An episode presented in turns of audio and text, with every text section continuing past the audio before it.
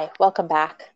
Welcome, Welcome back, to my podcast called Best Practices Juvenile Justice in Washington. On today's episode, we're going to talk about Colton Harris Moore. Are you ready for this? AKA the plane guy. Or he's his AKA name was the Barefoot Bandit. Oh, well, there should be another AKA, and it should just be the plane guy. I think it kind of is. So what's Okay. cool about him is he grew up on Camano, where we live, right? Yes.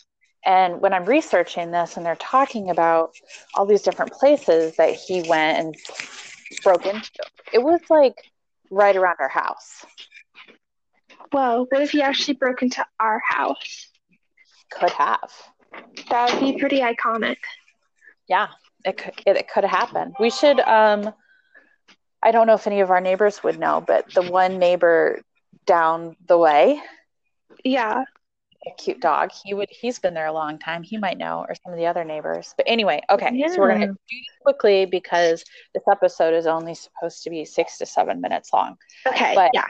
I'm going to introduce you to Colton. So he was born in 1991, and his mother, uh, Pam Kohler, uh, was an alcoholic, and his Mm. father, Gordon Moore, was in and out of prison.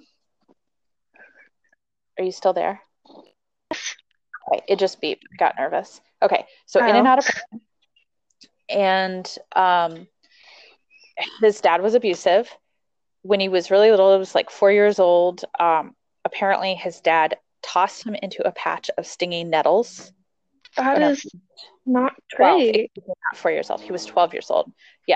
Oh. And those hurt. Remember when I stepped on them? No, you weren't there. Last summer, I stepped on some. They suck. So at Oh, the time, okay. his mom was drunk, didn't care. Police came. His dad, this was interesting. One of the times his dad, um, the police came, his dad took off running into the woods, which Oh. is interesting because that was kind of like how Colton evaded police for so long was hiding in the woods. Um, Yeah. Basically, as a young kid, CPS was involved. Mom was always drunk, beat up on him. His home was labeled a high risk environment. Um, when he got into school, he was labeled uh, diagnosed with ADHD. He had special help in school, but he was constantly getting in trouble. Um, and pretty quickly had a criminal record. Yeah. Okay. Um, in 2003, he damaged on how, um, Thanksgiving all over Stanwood and broke into the school, broke into some city buildings, set fire to a bunch of stuff, did a bunch of damage. Would you By call it, grade, call it a pilgrimage? a pilgrimage? No, why a Okay. pilgrimage? I don't know. I was thinking like Thanksgiving, and then I Oh, guess I was thinking more like pillaging. Oh, It wasn't. I don't know. so like a pillow is anyway. Okay, Yeah. six, seven minutes, Stella. We got to stay on track. So by seventh grade, he was expelled from school. He broke into the school, stole a bunch of stuff at the school, um, had a little group of friends that he ran around with and got into all sorts of trouble.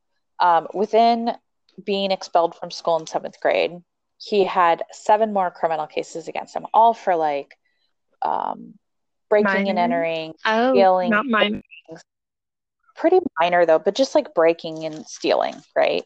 Yeah. and a couple times hit kids never had a drug problem never really drank no substance abuse issues um, in 2004 a probation officer basically said he needs community supervision to address his issues meaning adult supervision because his mom like did not care his Yeah. mom would say um, direct quote from this documentary i watched about him um, not all kids can be steered.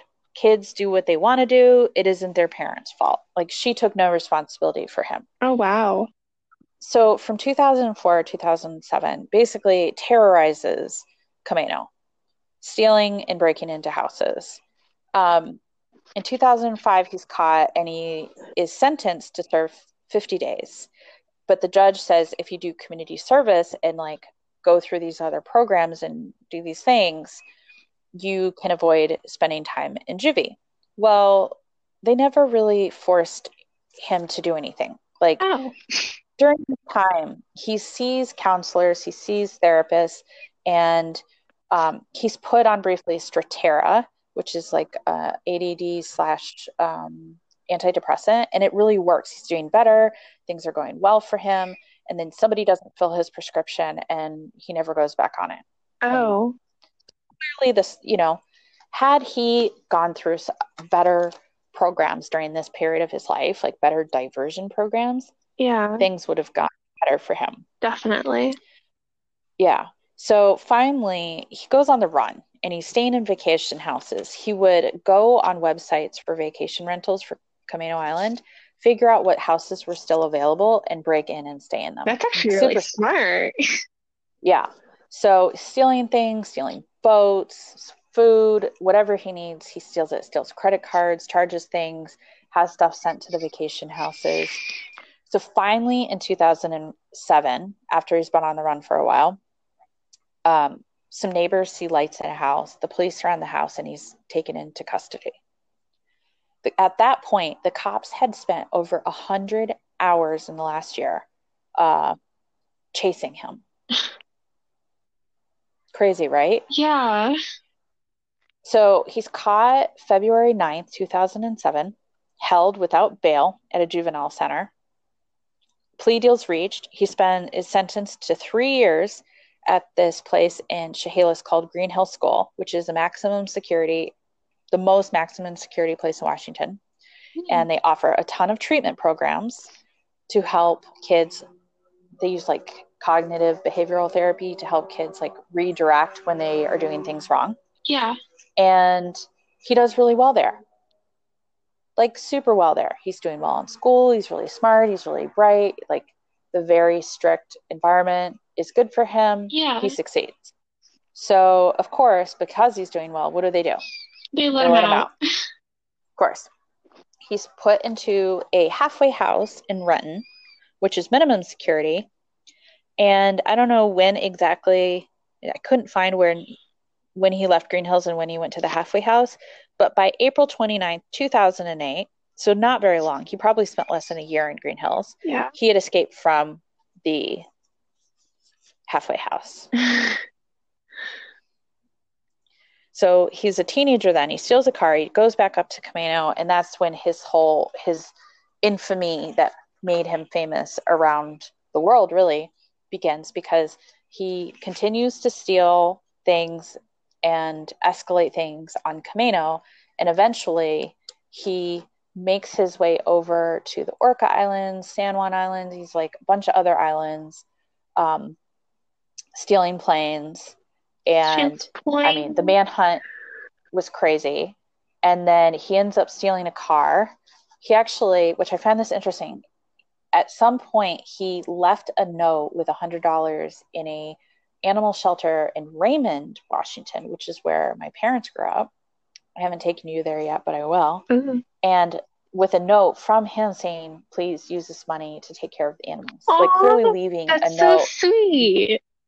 I know, but he's not, he's a bad kid, you know, like why he was, um, you know, he basically, because nobody dealt with him when he was little and he was so smart and they could have helped him with the right programs, he kind of got elevated up into this like folk hero. But at the same time, on these islands where he was causing all this trouble, the locals saw him as nothing more than a criminal and we're like, we're going to find him and we're going to kill him. Oh, that's so mean.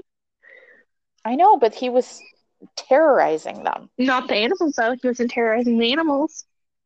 No, he's definitely liked animals. But they ended up, he drove all the way to Indiana where he stole a plane, flew the plane from Indiana to the Bahamas, and then kind of intentionally got himself caught. Like he was just bored of running, I think. So Um, great but, ending. yeah.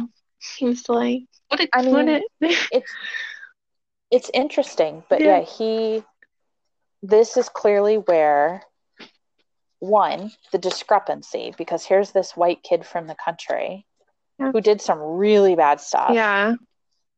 He's already, he's not in jail right now. Yeah. He's out, right? He wasn't, He works for a lawyer or Yeah. something, right? he worked for his lawyer like in Seattle. Um, he is on probation. He's mad because he can't travel to other countries to visit friends. Oh, yeah. Um, but he's not in jail. Like, He stole multiple Kids planes who steal- not in jail. yeah, kids who who I mean, there was armed robbery, but there were periods where Colton stole guns and was armed. Yeah. He was armed, and you know he's basically considered this like kind of folk hero type deal, and people you know are suggesting this isn't who he was. He just had a bad life. Um, he was in survival mode for so long. Like there's all these excuses for him, but then other kids who happen to also often be, you know, minority are like, we don't want those kids getting out. They're just nothing but hoodlums. You can't save them, you know? Yeah. The the comparison between So- the two is like really crazy to look at. Yeah.